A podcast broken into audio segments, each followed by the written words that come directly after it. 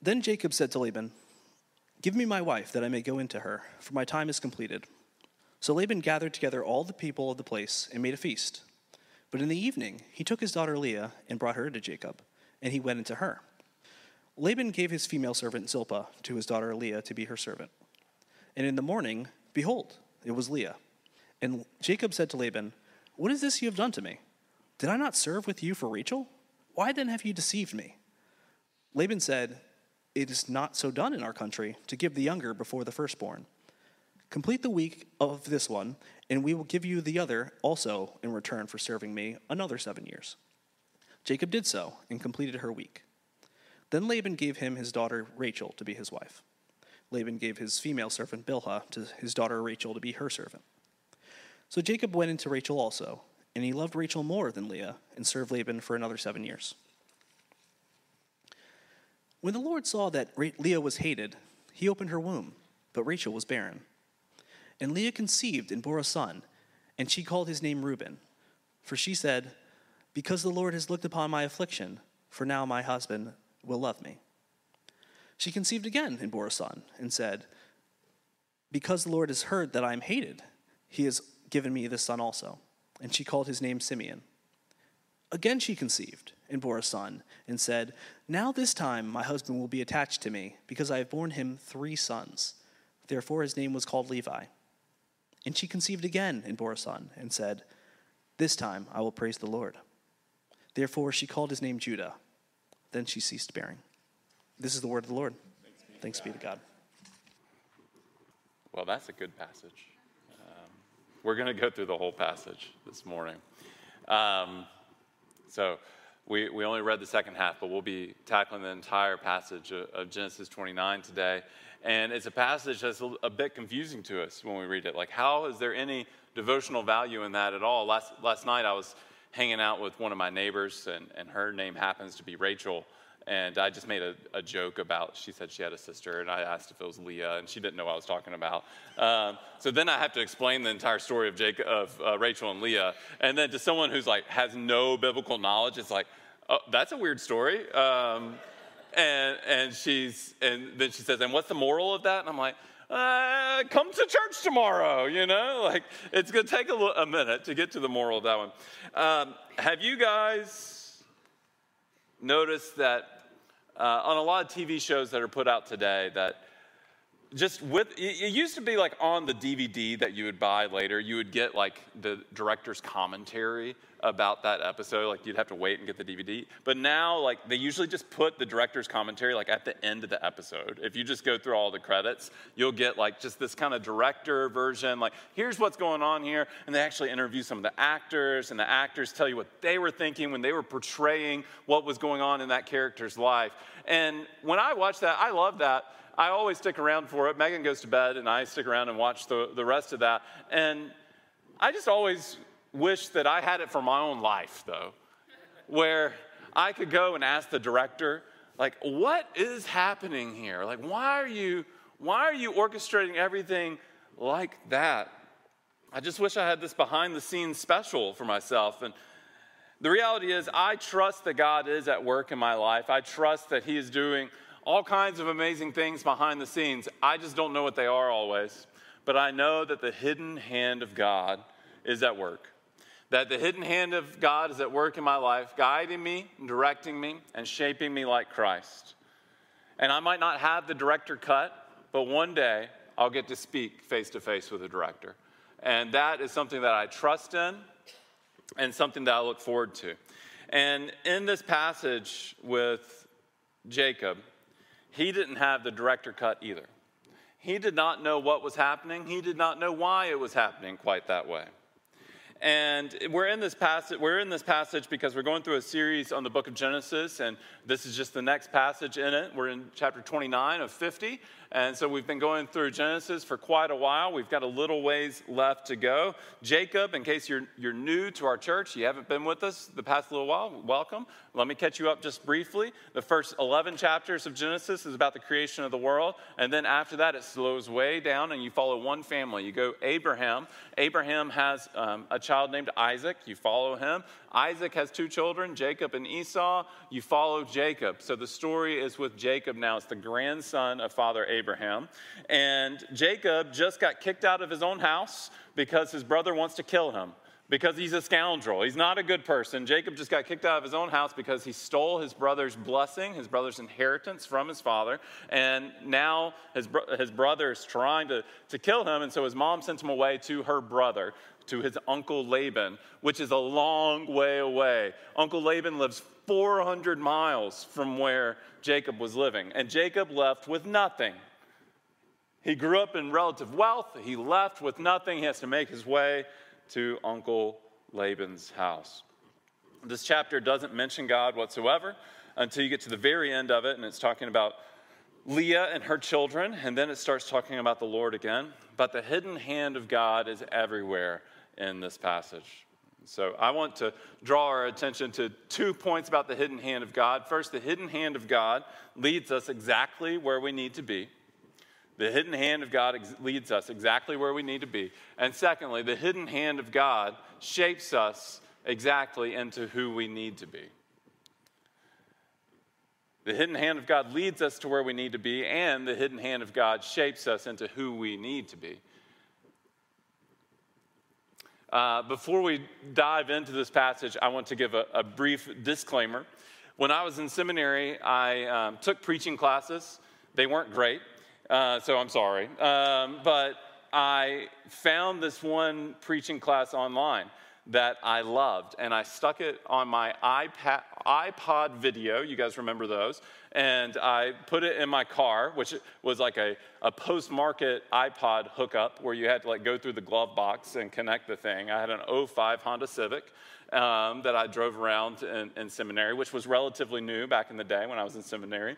And uh, I just listened to this, this uh, class on preaching over and over and over again. You're talking 40 hours of material. I listened to it at least five times over, and it was a class taught by a pastor in New York named Timothy Keller and a professor at Westminster Seminary named Ed Clowney. And so if you're ever wondering like who I'm stealing things from, it's usually one of those two. And if you're wondering about who are my biggest influences with preaching, well, they taught me the class five times over. And uh, in the class, it's, it's really amazing because uh, Tim Keller, if you're not familiar with him, I'd encourage you to go look up some of his sermons. They're all free online. They just made them free in the past couple of weeks. They, you used to have to pay $2, which is kind of amazing that they were still doing that until two weeks ago. But it just shows you how good he is. Tim Keller is a wizard. He is one of the best of our time. He is the LeBron of preaching, okay? The greatest of our day. I'm not going to say greatest of all time, greatest playing currently. Um, he, he is the LeBron of preaching. He's still going at it sometimes. And uh, he, he's just incredible. And then with the class, what he ended up doing is he basically, it was like going behind the curtain in The Wizard of Oz and the wizard explaining to you, you see that lever? Here's what it does and that's what the class was like. He just, he just picked some of his favorite sermons and he took you behind the curtain and he showed you how he wrote it and what he was thinking of and how he got there. And one of his favorite sermons of all time is this passage, and it's a sermon that he calls The Girl That No One Loved. And uh, I, I, share that as a disclaimer because I've listened to this sermon that he's given and the behind the scenes tutorial of it so many times that I'm not sure where Tim Keller ends and where Fletcher begins as I go through this. Okay, so that is a blanket disclaimer for this passage where, like, I'm not sure what I'm stealing. I'm sure I'm stealing something. I tried not to go back and look at his message, but it's hard for me not to when I, it's hard for me not to quote him un, uh, unintentionally as I go through here. Uh, so, with that being said, let's jump into the passage. Point number one the hidden hand of God leads us exactly where we need to be. Verse 1. We did not read this part. We'll need to look at it together. If you have your Bibles, Genesis chapter 29 is where we are. Genesis chapter 29, verse 1. Then Jacob went on his journey and came to the land of the, of the people of the east. This is quite a journey. He's been walking for a little while. It's 400 miles, which is the distance between Boston and DC. Imagine doing that without a GPS with modern roads. It would be very difficult. You'd get stuck somewhere. It'd probably be New York, and then you would go the wrong direction. Afterward, uh, no, almost for certain, you would, you would get stuck somewhere. And uh, you would have a very difficult time getting there. But Jacob did it without GPS. He made his way there. And as he looked, verse 2, he saw a well in a field, and behold, three flocks. Remember, when we get to behold, what do we say? And check this out three flocks of sheep lying beside it. For out of that well the flocks were watered. Now, he showed up to this place, and this is, this is kind of like a ancient work site. That's how you have to see it. This is like a lunch break for these guys. They haven't started watering their flocks because what they do is they gather around this well, and there's a big rock over the top of the well, and they wait until everyone gets there because it's kind of a team effort to move the rock. Um, it's probably humanly possible for one shepherd to do it, but it's very, very difficult. You just wait for the team, and then you move the rock. And so they're all just hanging out, and these guys, this is just like your, your blue collar bunch at, at lunch break, is what you have here. And so Jacob walks up. I love these guys. They do not care about Jacob whatsoever. They have one word answers for Jacob every time he asks something. Jacob walks up to him. He says, My brothers, uh, where do you come from? And they're saying, We're from Haran. Like, go away, kid, you know? But Jacob's like, What are the chances? I'm looking for Haran. Here we go. I'm going to ask more questions. And he said to them, Do you know Laban, the son of Nahor? They said, Yep. We know him. What are the chances? These guys know Uncle Laban. So he says to them, Well, is it well with him? How's he doing? And they were like, Yeah, it's good. It's well. And then, they, and then they look up and they say, Oh, Rachel, right there. Go talk to her.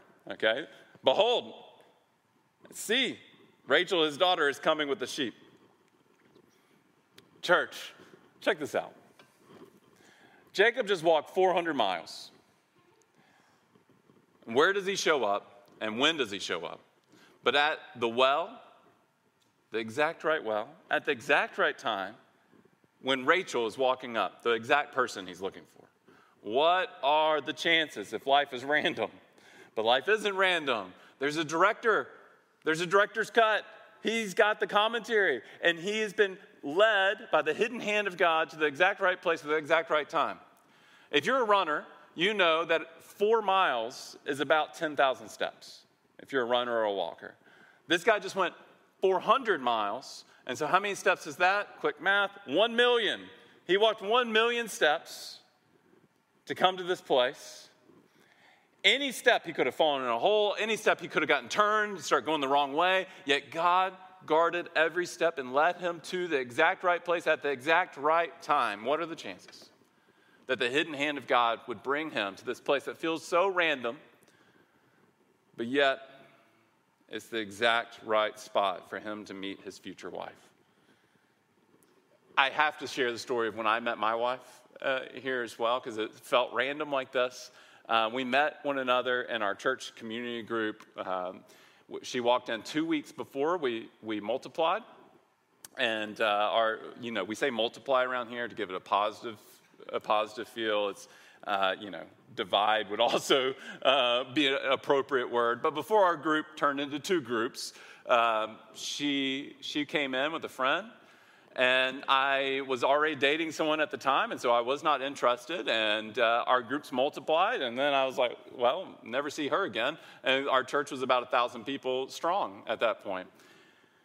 And um, I go on with my life. I go through a breakup with the girl I was dating, and on that day that I that we that we broke up, I went to go play frisbee on our seminary lawn. And um, I'm out there playing frisbee, and I meet a guy, and he's like, Yeah, I've been wanting to check out the church that you're going to, but I don't have a car.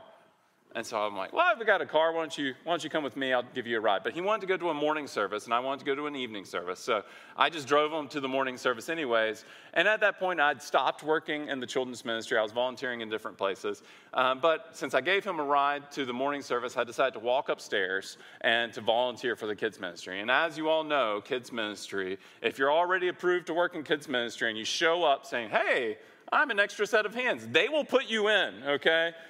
So they, they put, and they did because they put me in a classroom, and then 14 four and five year olds walked into the classroom, and it was just me in there. What were they thinking? I do not know, but I started reading them a book and just being boisterous and, and loud and, and having as much fun as I could with them. And in walks a beautiful woman with a long black dress, maybe kind of like today, you know. Uh, sorry, I just turned everybody's head to look at my wife. Uh, and uh, and Megan gets placed in the same classroom as me.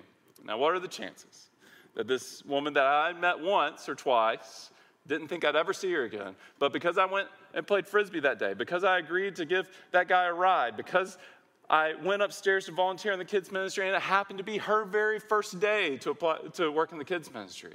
And then, you know, I take things into my own hands a little bit because afterwards I talk to the kids director and I'm like, hey, is she signed up for every week? Because you can sign me up. I don't know, you're recruiting more volunteers. So, you know, not always the most pure uh, intentions there, but it worked out for all of us because they ended up hiring me to run the kids' ministry a couple months after that. But do you see how it all just hinged? Any one of those steps could, I could have just decided to take a nap instead of playing frisbee. But yet the hidden hand of God led me every step along the way. Where's the hidden hand of God led you? You might feel like it's random that you're in the place that you are, but the hidden hand of God is active. And He's placed you exactly where you need to be. God has a plan. Verse 9 While he was still speaking with them, Rachel came with her father's sheep, for she was a shepherdess. Now, as soon as Jacob saw Rachel, the daughter of Laban, his mother's brother, and the sheep of Laban, his mother's brother, Jacob came near and rolled the stone from the well's mouth and watered the flock of Laban, his mother's brother. So he did this team effort job by himself. This is the ancient equivalent of the church boy carrying four folding chairs in each arm to impress the girl, okay? He is just like, I'll show you my strength. And he goes and he moves that, and he moves that, that stone. Verse 11 Then Jacob kissed Rachel and wept. Well, that's rather forward, don't you think? And Jacob told Rachel that he was her father's kinman, kinsman after the kiss, and that he was Rebekah's son. And she ran and told her father. Now, there's no reason for us to actually think that this kiss had any romantic intention, because if you continue reading in the next verse, you'll, you'll hear what happens. As soon as Laban heard the news about Jacob, his sister's son, he ran and met him and embraced him and kissed him. Oh, okay. That's just how they greet each other. All right. So it probably wasn't a romantic kiss. It was probably just a kiss of greeting that Jacob gave Rebekah. We have to read this with our ancient mindset on. And Jacob told Laban all these things, and Laban said to him, Surely you're my flesh and bone, my bone and, fle- and my flesh. And he stayed with him a month. And that's probably all he intended on staying until the next part of the story. The hidden hand of God leads us exactly where we need to be when we need to be there. It could have happened a million different ways for Jacob, but it happened this way because God was seeing to it. Now, the second thing that we see in this passage is that the hidden hand of God doesn't just lead us where we need to be, but it shapes us into who we need to be. The hidden hand of God shapes us exactly into who we need to be. Sanctification, my friends, sanctification is not a one size fits all bargain brand t shirt. Sanctification is a tailor made suit. It's made to your specific dimensions, your measurements. God knows you better than anyone. He knows the number of hairs on your head. He knows the, your, your sin tendencies. He knows your trust problems. He knows who you are. And your sanctification process is not the same as my sanctification process or her sanctification process or his sanctification process. But the hidden hand of God shapes us intentionally into who He needs us to be. I've been a pastor for almost 20 years. I think I'm going on 17 now. And I've heard a lot of people bring a lot of really hard struggles to me, uh, str- things that they're working through in life. But sometimes I hear people bring things that they are obviously very challenged with. And I think, oh, that doesn't sound too bad. But it's not my struggle, it's their struggle. And to them, God is shaping them to look more like Christ through this crisis. And that's oftentimes how He does it. Through our struggles, we're shaped like a potter with his hands on the wheel. Some of you are deathly afraid of conflict. And you know what? You better believe that God's heavenly performance improvement plan is going to involve some conflict. Some of you are deeply afraid of commitment. What would you know? But the thing that God desperately needs of you is to commit. The sanctification plan from God is tailor made to who you are. And so you might think, why is this happening to me? It seems like this is the exact thing that I would not respond well to. And it's like, yes, yes, that is right. It is for you. It's been shaped for you to be especially challenging for you. And not for me, and not for anyone else, because God knows you. The hidden hand of God shapes you into who you need to be. Now let's think about Jacob. Who is Jacob? What do we know about Jacob? Jacob is a trickster, is he not? He's a con artist. He knows how to get what he wants. He, he drives a hard bargain. Jacob also throws convention out the window. He's like, eh, firstborn son, I don't care about that. I'm taking the blessing. He doesn't care about the conservative ideals of the culture. He's like, eh, I'm going to take what's mine. It's not mine. I'll take that too. Jacob also has been favored by his mother and disliked by his father his entire life. And so you know that walks with a person. You don't just get over that when you leave the home, but you live that. You carry that with you. And so God is about to hit Jacob with a tailor made sanctification plan. And its name is Uncle Laban. Uncle Laban's going to give him everything he deserves. Let's see what happens here. Verse 15. Then Laban said to Jacob, Because you are my kinsman, should you therefore serve me for nothing? Tell me, what, what shall your wages be? You know, Laban knows what he's doing. He doesn't say, This is what I need you to do. He's like, You tell me what, what you think your wages should be. And he lets Jacob drive the deal. You see, Laban is a con artist as well, Laban is a liar as well. He's just more experienced than Jacob. He's been doing this a lot longer. Where did Jacob learn it? But his mother, Rebecca, right? She's the one that dressed him up. And who's, who did Rebecca learn it from? Well, she lived with Laban. That's her brother. All right, so back to it. Laban, now Laban had two daughters. The name of the older was Leah, and the name of the younger was Rachel. Leah's eyes were weak, but Rachel was beautiful in form and appearance. And when it says that Leah's eyes were weak, every translation says something a little bit different. Every interpreter says something a little different.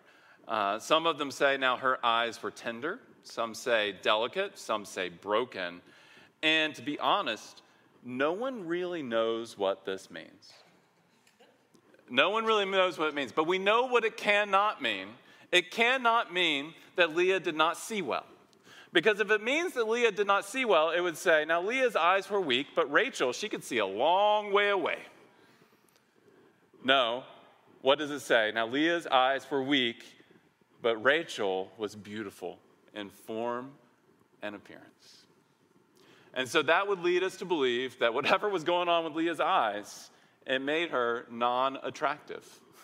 It made her unattractive. It made her ugly. She was the ugly duckling that did not grow out of it. She did not become the beautiful swan in this story. But Rachel, she's gorgeous. And so, verse 18 Jacob loved Rachel. Of course he did. And he said, I will serve you seven years for your younger daughter, Rachel. Look at what Laban said. Remember, he's a master of the con. He says, it is better that I give her to you than, than that she, I should give her to any other man. Stay with me. Now, notice what Laban didn't say. He didn't say, You got a deal. He didn't say, Sure, let's do it. He said, Yeah, I guess it's better that she goes with you than someone else. He didn't read the fine print. Jacob needed a lawyer. He's getting bamboozled. So, verse 20. So Jacob served seven years for Rachel and they seemed to him but a few days because of the love he had for her. How romantic. Isn't that fantastic? He's just, you better believe, every day he's out in the field with the sheep, he's working hard, he's looking forward to that day he gets to marry that beautiful woman. He's got something to long for. Many of us can relate when we've got something we're really looking forward to. We long for that each and every day, whether it be a vacation or a new job or to complete a program or a spouse or a child. We long for that day. Then Jacob, verse 21, came to Laban, Give me my wife that I may go into her, for my time is completed. Now, now he is being forward, okay? That is quite a, a, bold statement to say to someone's father. So Laban gathered together all the people of the place and made a feast. But in the evening, he took his daughter Leah and brought her to Jacob, and he went into her. Laban also gave his female servant Zilpah to his daughter Leah to be her servant. And in the morning, behold, it was Leah. just as Rebekah dressed up Jacob to pretend to be Esau, to steal his brother's blessing. Laban dresses up Leah to pretend to be Rachel, to steal her sister's blessing. Jacob is getting a dose of his own medicine. How is it possible, you might ask? How is it possible that he could get married to this woman, consummate the relationship with this woman, and not realize that it's not Rachel, that it's Leah the entire time? And because it says, in the morning, behold, it was Leah. And I, I guess the best interpretation, the best way that we can understand this is that ancient weddings, they were serious about that veil situation, okay? These days, you know, you might have a very thin piece of of uh, lace that goes over your face, but you can tell who it is. But those days, veils, serious business. And you would guess it would be in the evening. So, lighting in the ancient Near East, not that great. And uh, they are sisters, so they somewhat favor one another. Um, and the only other thing that I can think of is alcohol, and a lot of it, probably. It, it was a, a feast and a wedding. This is probably happening. And so Jacob has been tricked by a dose of his own medicine. Laban has given him exactly what he deserves in many ways. In his commentary on Genesis, Derek Kidner has this to say about this passage. But in the morning, behold, it was Leah. This is a miniature of our disillusionment experienced from Eden onwards. What Kidner is trying to say is that we all know a little bit of what Jacob experienced because he worked for seven years towards this goal that he is longing for. And when he felt like he finally got it, he woke up in the morning and it just was disappointment. It wasn't what he was looking for. We all know what this feels like. I don't know what you're looking forward to. You can look in the past and recognize that this has happened to you, though, whether it be a vacation or a spouse or a child. You're looking to something to make you finally happy, to make you satisfied. And, friends, every time you will wake up and you will eventually say, Behold, it was Leah. I experienced this deeply when I started a doctorate program. And if you've been through that, um, you probably resonate with what I said. When I set out to start that doctorate program, I wanted to change the world with what I had to say, with those ideas that I had. And then as I continued to write, I realized that I might have a hard time changing my wife's point of view on something. That I didn't have anything to contribute to this. I just had a very small, as you write uh, uh, any doctoral project or thesis or, or, dissertation, you continue to write it. It's just like nuance, nuance, nuance. And what you have to present to the world is just so tiny. So tiny, you don't actually have anything. I worked for thousands of hours on this. And then when I turned in, behold, it was Leah. Disappointment If you depend on anything in this life to bring you ultimate joy, you will wake up in the morning and you will say, Behold, it was Leah. That moment will come where you are not satisfied with what you have been waiting for. And Jacob went to his uncle Laban and he said, What is this you have done to me? Did I not serve you for Rachel? Why then have you deceived me? And Laban said, I love how Laban says this. He's, he basically says, I don't know how you guys do it where you're from, but it's not so done in our country to give the younger before the firstborn. Complete the week of this one, because they gave each person, you know, a week honeymoon. Complete the week of this one, and we'll give you the, the other one also in return for serving me mm, another seven years. So, what started to be a month long stay has now become a 14 year commitment to work for his uncle Laban.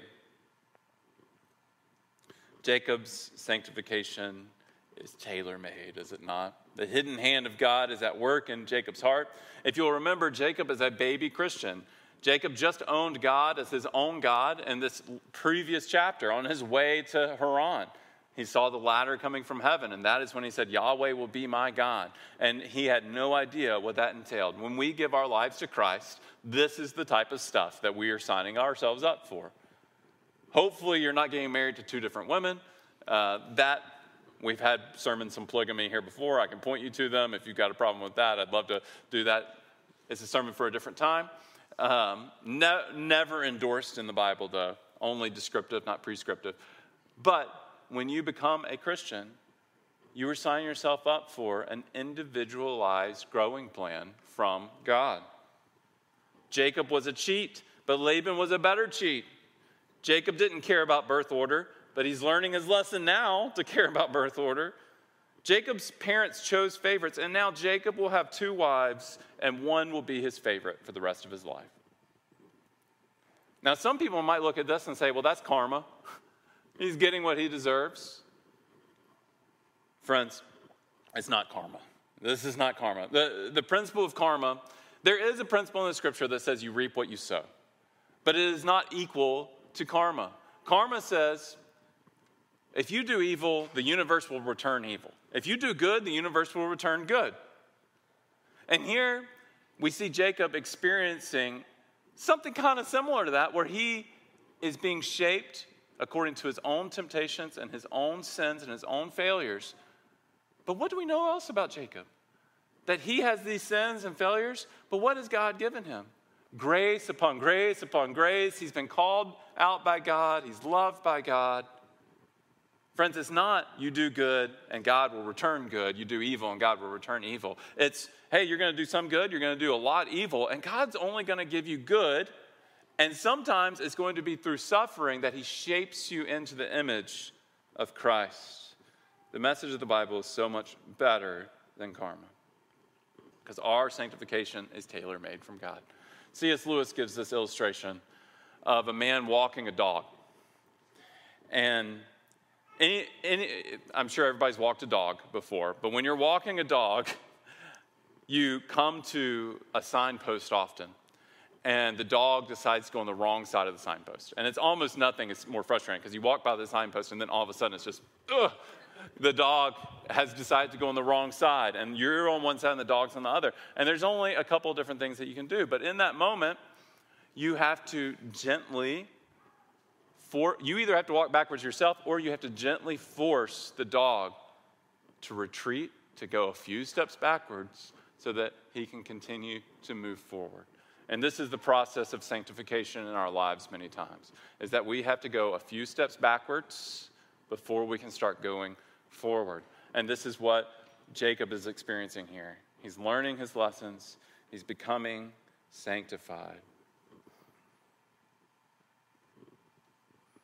You may not understand what you're going through right now. You might not know why it's happening this way and what the Lord's intentions are for it. But one day, you'll get the director's commentary and you'll be able to learn. Verse 28 Jacob did so and completed her week. Then Laban gave him his daughter Rachel to be his wife. Laban gave his female servant Bilhah to his daughter Rachel to be her servant. So Jacob went into Rachel also, and he loved Rachel more than Leah, and served Laban for another seven years. And where we're left with here, verse 31, when the Lord saw that Leah was hated, is Leah. She's been this non playable character until this moment, but now we're invited to consider Leah and her experience. It's got to be a terrible existence to live your entire life in the shadow of your beautiful sister and to then be pawned off to your sister's future husband. And now she has to live the rest of her life in the shadow of her beautiful sister, never being loved for who she is, never being appreciated for who she is. She just got tagged on. When Leah woke up that morning, Jacob may have said, Behold, it's Leah. But then for the rest of her life, Leah would try to get the affection of her husband, and she'd be left saying, Behold, it's still Rachel. It's still Rachel. He still loves Rachel. Why is it always Rachel? But God sees Leah.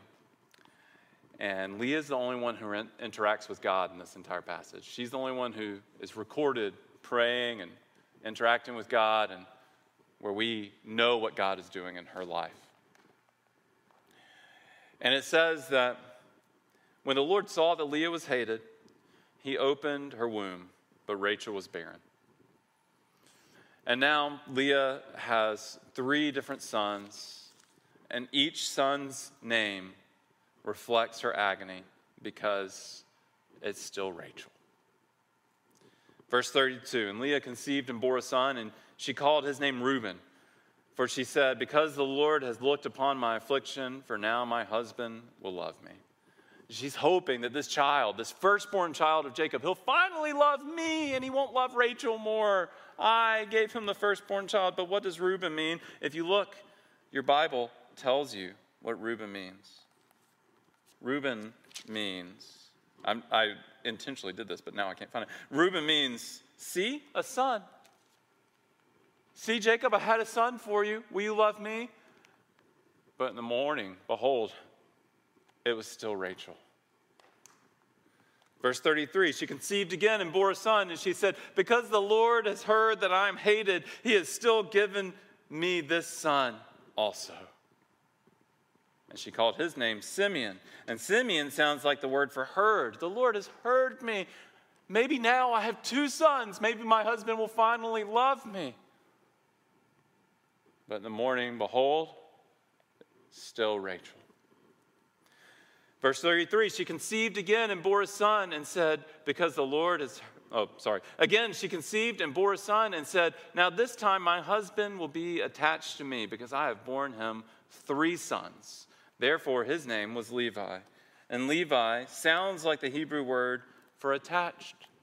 She's just hoping to get her husband's affection with each child, hoping that someone will finally notice her for who she is. But then finally, she figures it out. She figures out that nothing in this world will satisfy, and that in the morning it will always still be Rachel. And she conceived again and bore a son and said, This time I will praise the Lord. And therefore she called his name Judah. Then she ceased bearing. And the word Judah sounds like the Hebrew word for praise. You see, Leah is the only one who figured out God's development plan for her because she realized that though she lived in the shadow of her sister her entire life, now the Lord is going to give her delight, but it's not going to be in the thing that she wants. It's not going to be in the thing that she wants. She's given children because she thinks that children will give her love, but then she has to come to realize that the only thing that will ever satisfy her isn't children, isn't her spouse's love, it's not her career, it's not some fancy vacation, it's not some material object, it's not good grades on a test, it's not whatever it is that you're putting your hope in. It is this time I will praise the Lord. That I will find my, my strength and my satisfaction only in Him. This fourth child, Judah, what we learn about him as the Bible goes on is though he is not the firstborn, he is the fourthborn, but he is the promised one that the seed would continue to go t- through for King David and for Jesus, our Lord and Savior. Leah, though no one loved her, God loved her, and she becomes the great great grandma of Jesus himself.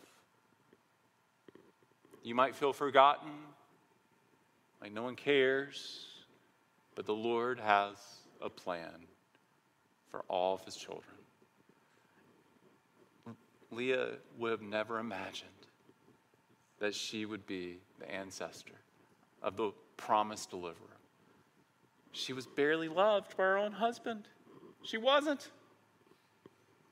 But yet God loved her and he had a plan for her. Friends, delight yourself in the Lord. Trust in Jesus to forgive you of your sins. Trust in Jesus, the substitutionary lamb, the promised Son of God. And as you trust in him, be welcomed into the arms of the Father. Some of us this morning, we need to bring the things that we're looking to to delight us and satisfy us to the altar of God and to lay those down. And to say, This time I will praise the Lord and only Him. Each week we practice a sacred meal that we call communion. And as we take communion, one of the things that we're declaring is Jesus is better. He's better than everything I have in my life. He delights me and satisfies me in ways that I would not understand otherwise, in ways that I cannot have in my career or in my relationships or in anything else in life. And he, on the night that he was betrayed, he took a loaf of bread and he broke it and he said, This is my body broken for you. Do this in remembrance of me. And then he took a cup and he said, This is my blood shed for you. Do this in remembrance of me. And so each week, as we take communion, we we tear off a piece of the bread and we dip it in the juice of the wine, whichever your conscience permits. The wine is marked by twine, which is a small string, and so that you can tell the difference between the wine and the, and the juice. And we take that and we remember that Christ's body was broken for us and his blood was shed for us. And we're committing ourselves to say, Jesus, your love is better. It's better than everything, and I trust in that. Church, let's stand and declare our praises to our God together as we take this meal. Pray with me. Father in heaven, as we consider your, your scripture this morning, we pray that you would be a source of delight and pleasure in our lives, that we would understand the love that you have for us, that you would give us contentment no matter our circumstances. That you would give us joy in the midst of our struggles and our suffering, that you would help us to maybe not embrace the, the struggles that shape us into who we are, but to trust that you are doing your work and doing your will. Guys, we take this meal. I pray for anyone here who needs to lay down something at your altar, that they would give that up and that they also would trust in you. In Christ's name we pray. Amen.